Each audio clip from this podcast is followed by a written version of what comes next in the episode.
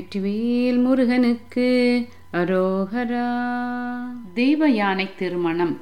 முருகப்பெருமான் போருக்கு பிறகு திருச்செந்தூர் விட்டு திருப்பரங்குன்றம் வந்தடைந்தார். பிரம்மாதி தேவர்களுடன் இந்திரன் முருகப்பெருமானிடம் வந்து தன் மகள் தேவயானையை மணந்து கொள்ளுமாறு வேண்டிக் கொண்டார். முருகப்பெருமான் சம்மதம் தந்தார். இந்திரன் விடைபெற்று சென்று இந்திராணி மகள் தேவயானை ஆகியோரை கண்டு முருகன் அரக்கர்களை அழித்த விவரம் கூறி தேவயானை திருமுருகன் திருமணம் பற்றி எடுத்துரைக்க எல்லோரும் மகிழ்ச்சி அடைந்தனர்.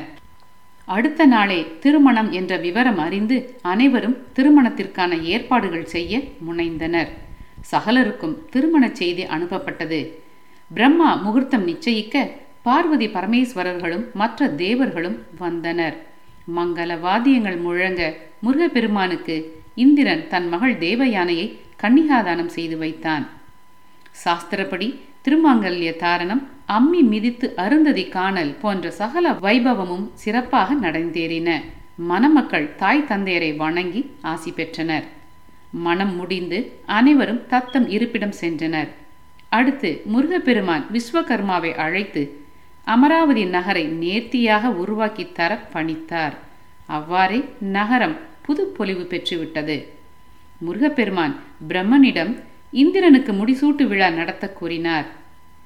இந்திரன் இந்திராணியரை அரியாசனத்தில் அமரச் செய்து பிரம்மா பட்டாபிஷேகம் செய்து வைத்தார்.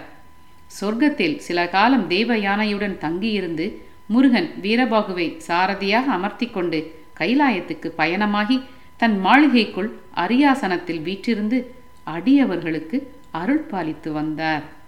வள்ளி திருமணம் வள்ளி மலையில் சிலமுகி என்ற முனிவர் ஒருவர் தவம் ஏற்றி வந்தார். அவர் எதிரில் வந்த அழகியதோர் மானை கண்டு முனிவர் மோகம் கொள்ள அந்த மான் கருவுற்று ஒரு பெண் மகவை ஈன்றது. காட்டில் வள்ளி கொடிகளுக்கிடையே தோன்றிய அப்பெண் குழந்தையை அங்கு வந்த வேடர் தலைவர் மகிழ்ச்சியுடன் வாரி எடுத்து தன் மனைவியிடம் கொடுக்க அப்புண்ணிய தம்பதிகள் இருவரும் அப்பெண் குழந்தையை சீரும் சிறப்புமாய் வளர்த்து வந்தனர் தக்க வயது வந்ததும் அவளை வேடர்குல மரபுப்படி திணைப்புணம் காவல் காக்க தோழியருடன் அனுப்பி வைத்தான் வேடர் தலைவன். ஒரு நாள் நாரத முனிவர் திணைப்புணத்தில் வள்ளியை கண்டு உடனே முருகனிடம் சென்று அவள் அழகை வர்ணித்து முருகன் வள்ளி திருமணத்துக்கான நற்காரியத்தை துவக்கி வைத்தார். ஆறுமுகன் வேட்டைக்கு வந்த வேடுவனாக வள்ளி முன் தோன்றி அவளை பற்றிய விவரங்களை கேட்டு அவளிடம் தன் தாகத்தை தணிக்குமாறு வேண்டி நின்றபோது வேடன் தலைவன் அங்கு வர வள்ளி அச்சமுற்றாள். அப்போது முருகன் வேங்கை மரமாக நின்றான். அங்கு வந்த வேடுவர்கள் புதிதாக தோன்றியுள்ள வேங்கை மரத்தை வெட்டிவிட எண்ணினர். ஆனால் வேடர் தலைவன் அவர்களை தடுத்து குளுமையான நிழல் தரும் அம்மரத்தை வெட்டாமல் விட்டு விடுமாறு கூறினான். காடுகளை சுற்றி பார்த்துவிட்டு வேடர் மன்னன் திரும்பி வருவது கண்ட முருகன் ஒரு கிழவர் வடிவில் அவன் முன் தோன்றினார். நரைத்த தாடி மீசைகளுடன் சிவப்பழமாய் தோன்றிய முருகனை வேடத் தலைவன் வணங்கிட அவனுக்கு விபூதி அளித்து ஆசி கூறினார் கிழவராக வந்த முருகன். கிழவர் வருகைக்கு காரணம் கேட்க அவர் வேடர் தலைவனிடம் தான் அவ்வேடனுக்கு சொந்தமான அந்த மலையில் உள்ள குமரி தீர்த்தத்தில் நீராட வந்திருப்பதாக கூறினான் குமரன்.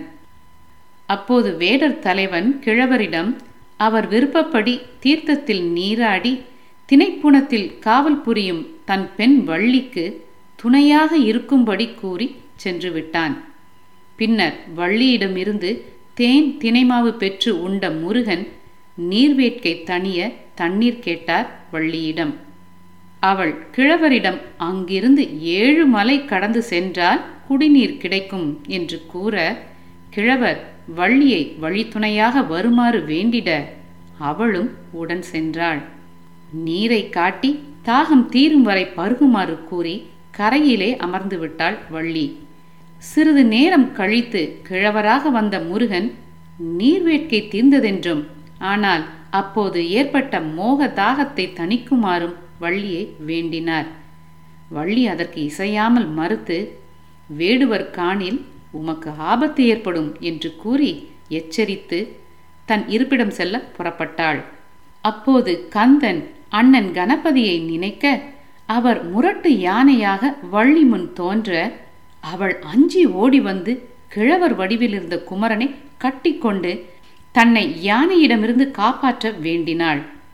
மேலும் அவர் சொன்னபடி நடந்து கொள்வதாகவும் கூறினாள்.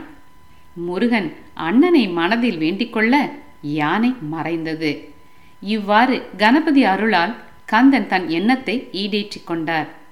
இறுதியில் வள்ளிக்கு வேங்கை மரம் வேடன் கிழவன் என்று வந்த முருகன் தன் சுய வடிவில் காட்சி தர ஏன் இந்த விளையாட்டு என்று வள்ளி கேட்டாள். அப்போது முருகன் வள்ளியின் முற்பிறப்பில் விஷ்ணு மகளாகி தன்னை அடைய தவம் புரிந்ததையும் எடுத்து கூறி அன்று அவளுக்கு தந்த வரத்தின்படியும் அவள் மீது கொண்ட மையலாலுமே இந்த விளையாட்டு என்றான் முருகன். மேலும் அவளை முன்னே செல்லும்படியும் தான் பின்னால் வருவதாகவும் கூறி அவளை அனுப்பி வைத்தார்.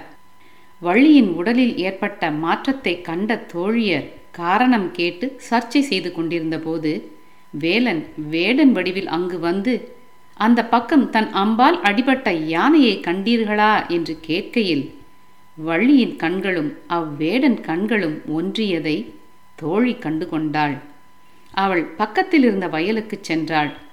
அவளிடம் வேடன் வள்ளியை தன்னுடன் சேர்த்து வைக்க வேண்டினார். அவளும் அழைத்து வருவதாகவும் ஆனால் வேடர்கள் கண்ணில் பட்டால் ஆபத்து என்றும் எச்சரித்தாள். சோலையில் முருகனும் வள்ளியும் சந்தித்து அளவளாவி மகிழ்ந்தனர். சிறிது நேரம் கழித்து அங்கு திரும்பி வந்த தோழி வள்ளியை முருகனிடமிருந்து பிரித்து அழைத்துச் சென்றாள். திணைகள் நன்கு முற்றிவிட திணைப்புன காவலும் முடிவு பெற்றது. வள்ளியும் தோழியும் வீட்டை அடைந்தனர். வள்ளியின் உடல் உள்ள மாற்றங்களையும் அவள் சதா சர்வ காலமும் முருகனையே எண்ணி எண்ணி ஏங்குவதையும் கண்ட பெற்றோர்கள் வள்ளிக்கும் முருகனுக்கும் இடையே உள்ள தொடர்பு பற்றி அறிந்து கொண்டனர். அன்றிரவு வள்ளியின் வீட்டின் பின்புறம் வந்து காத்திருந்த முருகனிடம் வள்ளியின் தோழி அவளை அழைத்து வந்து ஒப்படைத்தாள். இரவு முழுவதும் இருவரும் மன மகிழ்ச்சியுடன் கழித்தனர். விடியற் காலையில் வள்ளியை காணாமல் எல்லோரும் பல இடங்களிலும் தேடி அலைந்தனர். கடைசியில் வள்ளி முருகனுடன் இருப்பதை கண்டுகொண்டு அவன் மீது பானங்கள் எய்தனர். வள்ளி மிகவும் பயம் கொண்டாள். ஆறுமுகன் சேவலை நினைக்க அது வந்து பயங்கரமாய் கத்த அனைவரும் அஞ்சி ஓடினர். பலர் தரையில் சாய்ந்தனர். வள்ளியின் தந்தையும் வீழ்ந்து கிடந்தார். அப்போது அங்கு வந்த நாரதர் இறந்து கிடக்கும் வள்ளியின் தந்தையையும் மற்றோர்களையும் உயிர்ப்பித்து வள்ளியை முறைப்படி திருமணம் செய்து கொள்ளுமாறு பிரார்த்தித்தார். உடனே வள்ளியுடன் முருகன் இறந்தவர்களிடையே சென்று வள்ளியிடம் அவர்களை கண்களால் நோக்கி எழுந்திருக்குமாறு கூறச் செய்ய அனைவரும் விழித்து எழுந்தனர். அப்போது முருகன் சண்முகனாக ஆறு தலைகளும் பன்னிரண்டு கண்கள் கூடிய முகத்துடனும் காட்சி அளித்தார். அப்போது அவ்விடம் நாரதர் வந்தார். வள்ளியுடன் புலித்தோல் இருக்கையில் அமர்ந்தார். வேலன் தன் சுய உருவத்தில் தோன்றினார். நார்தர் அக்னி வளர்த்து திருமணச் சடங்குகள் செய்து வைத்தார். வள்ளியின் தந்தை கையில் அவன் மனைவி நீர் வார்க்க முறைப்படி முருகன் வள்ளி திருமணம் நடந்தேறியது. அங்கு அப்போது பார்வதி பரமேஸ்வரர்களும் தோன்றி வள்ளி திருமணம் கண்டு கழித்து ஆசி கூறினர். இந்திராதி தேவர்களும் மலர் மாறி பொழிந்து வாழ்த்தினர். பிறகு கந்தன் வள்ளியுடன் ஸ்ரீ பரிபூர்ண கிரியை அடைந்து அந்த கிரியின் சிறப்புகளை எல்லாம் வள்ளிக்கு எடுத்துரைத்தார். மற்றும் அங்கு இந்திரன் பூஜித்து வரங்கள் பெற்ற விவரமும் கூறிட இவற்றை கேட்ட வள்ளி மன மகிழ்ச்சி அடைந்தாள். அந்த மலை மீது முருகன் லிங்க பிரதிஷ்டை செய்து பரமனை வழிபட்டு அவர் அருளை பெற்றார். பின்னர் வள்ளியுடன் விமானத்தில் ஏறி கந்தகிரியை அடைந்தார். தேவயானை வள்ளியையும் முருகனையும் இன்முகம் காட்டி வரவேற்று அகம் மகிழ்ந்தாள். தனக்கு ஒரு துணை வந்திருப்பதாக கூறி மகிழ்ச்சி உற்றாள். பின்னர் முருகப்பெருமான் வள்ளி பற்றிய விவரங்களை எடுத்துரைத்தார். இறுதியில் முன்பு திருமாலின் புதல்விகளாகிய தன்னை குறித்து தவம் செய்து வேண்டியவாறு இப்போது தேவயானை வள்ளியாக தோன்றிய அவர்களை தன் மணந்ததாகவும் கூறி முடித்தார். நவரத்ன சிம்மாசனத்தில் வள்ளி தேவயானை சமேதராய் அமர்ந்து முருகன் அனைவருக்கும் காட்சி தந்தருளினார். அவர் கட்டளைப்படி மயில் சேவல் ஆடு வேல் விமானம் ஆகியவை வந்து சேர்ந்தன.